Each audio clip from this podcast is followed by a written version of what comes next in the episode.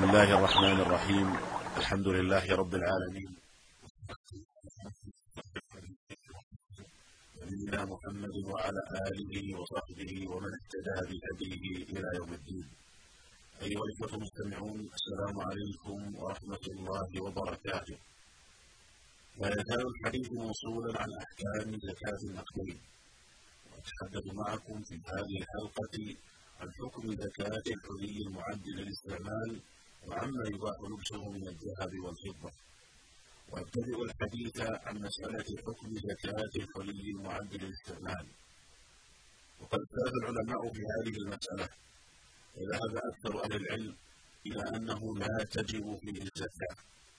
وقد روي ذلك عن ابن عمر وجابر وأنس وعائشة وأختها أسماء رضي الله تعالى عنهم.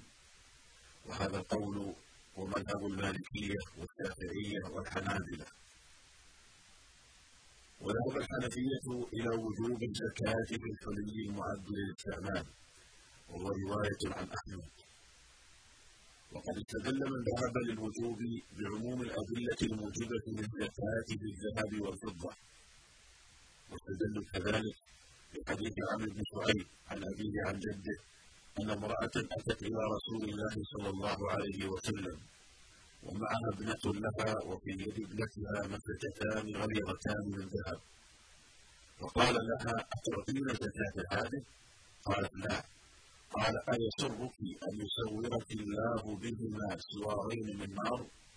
فخلع فخلعتهما وألقتهما إلى النبي صلى الله عليه وسلم وقالت هما لله ولرسوله. أخرجه أبو داود والترمذي والنسائي وأحمد. واستدل كذلك بحديث عائشة رضي الله عنها قالت دخل علي رسول الله صلى الله عليه وسلم وفي يدي فتقات من ورق أو من فضة. فقال ما هذا يا عائشة؟ فقلت صنعتهن أتزين لك يا رسول الله. قال أتؤدين زكاتهن؟ قلت لا. قال هو حسبك من النار. رواه أبو داود والدار قطني والحاكم. واستدلوا كذلك بحديث أم سلمة رضي الله عنها قالت كنت ألبس أوضاعا من ذهب. فقلت يا رسول الله أكلت هو قال ما بلغ أن تؤدى زكاته فليس بكنز رواه أبو داود والحاكم. واستدل الجمهور لقولهم بعدم وجوب الزكاة في الحلي المعد للاستعمال بما جاء في الصحيحين عن زينب امرأة ابن مسعود رضي الله عنه أن النبي صلى الله عليه وسلم قال للنساء يوم العيد تصدقن يا معشر النساء ولو من حليكن ووجه الدلالة أنه لو كانت الزكاة واجبة فيه لما ضرب فيه المثل في صدقة التطوع.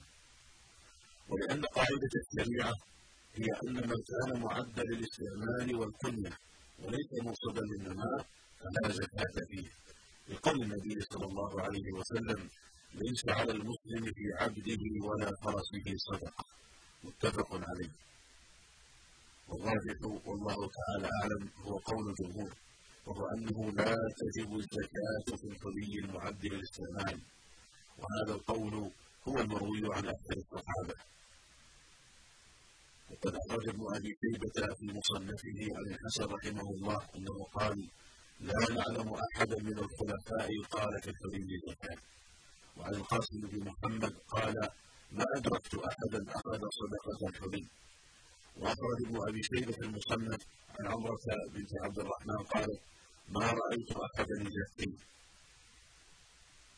وأما ما استدل به القائلون بالوجوب من الأحاديث فجميعها ضعيفة. ولا تصح عند كثير من المحدثين. لهذا قال أبو عيسى الترمذي رحمه الله قال ليس يصح في هذا الباب شيء.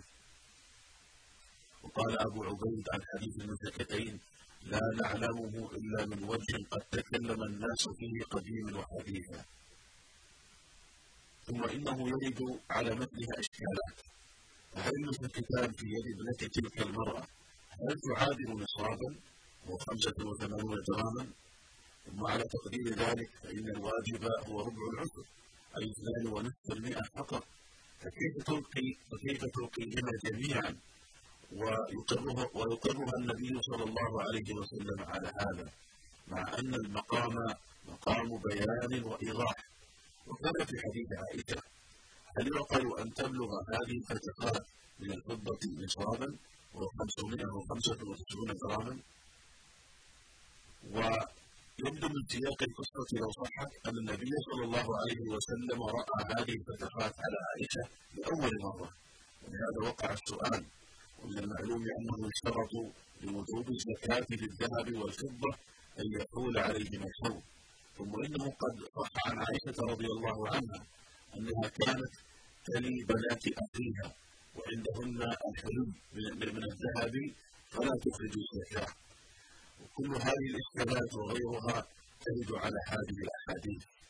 ثم على تقدير صحة هذه الأحاديث يحمل لفظ الزكاة الوارد فيها يحمل على العالية ولهذا قال الإمام أحمد خمسة من أصحاب رسول الله صلى الله عليه وسلم يقولون ليس في الحري زكاة وزكاته عالية ولا شك أن الصحابة رضي الله عنهم هم أعلم الناس بمراد الشارع وبمدلول لغة العرب.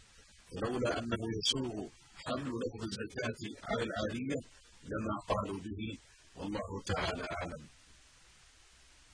أيها الإخوة المستمعون والخلاف في المسألة السابقة إنما هو في الحلي المعد للاستعمال أما الحلي المعد للتجارة فتجب فيه الزكاة قولا واحدا لكونه من عروض التجارة. وبناء على هذا يجب على أصحاب محلات الذهب والفضة أن يقيموا ما عندهم من ذهب أو فضة أو جواهر وعند تمام الحول يخرجوا ربع عشر قيمتها. والله تعالى أعلم. ويتكلم الفقهاء في هذا الباب عما يباح لبسه من الذهب والفضة للرجل والمرأة. وقد جاء في حديث أبي موسى الأشعري رضي الله عنه أن النبي صلى الله عليه وسلم قال أحل الذهب والحرير لإناث أمتي وحرم على ذكورها خرجه الترمذي والنسائي وأحمد وقال الترمذي هذا حديث حسن صحيح. وهذا الحديث يدل على أنه يباح للمرأة أن تتخلى بما جرت العادة بلبسه من الذهب أو الفضة أو غيرهما. أو غيرهما من الجواهر وأما الرجل فيباح له من الفضة الخاتم لما جاء في الصحيحين عن ابن عمر رضي الله عنهما أن النبي صلى الله عليه وسلم اتخذ خاتما من ورق أي من فضة وجعل قصه مما يلي كفه وكان سبب اتخاذ النبي صلى الله عليه وسلم الخاتم كما جاء في حديث انس عند البخاري قال لما أراد النبي صلى الله عليه وسلم أن يخطب إلى الروم قيل له إنهم لن يقرأوا كتابك إذا لم يكن مختوما فاتخذ خاتما من فضة ونقشه محمد رسول الله. قال أنس فكأني أنظر إلى بياضه في يده. وجاء في رواية أخرى عند البخاري وكان نقش الخاتم ثلاثة أسطر محمد سطر ورسول سطر والله سطر. وكان خاتم النبي صلى الله عليه وسلم في يده وفي يد أبي بكر بعده وفي يد عمر بعد أبي بكر. فلما كان عثمان وقع منه في بئر أليس قال أنس فاختلفنا ثلاثة أيام مع عثمان ننزف البئر فلا نجد. وقد اختلف العلماء في استخدام التختم بخاتم الفضة والرجل الجمهور على أنه مباح ومن أهل العلم من قال إنه سنة. ومنهم من فصل فقال هو مباح إلا لمن يتخذه لحاجة كالأمير أو المدير أو القاضي ونحوهم وينقش عليه ختما. فيكون هذا سنة في حقه واقتداء بالنبي صلى الله عليه وسلم في هذا.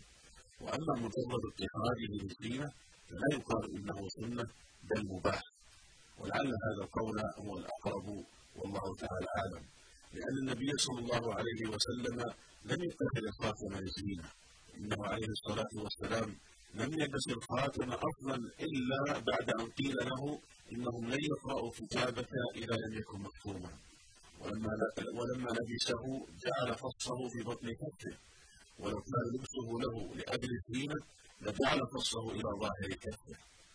ونقل الحافظ بن حجر رحمه الله عن بعض العلماء أنه قال السر في ذلك أن جعله في باطن الكف أبعد من أن يظن أنه فعله للتزين به وهل الأفضل أن يكون التختم في اليد اليمنى أو في اليد اليسرى؟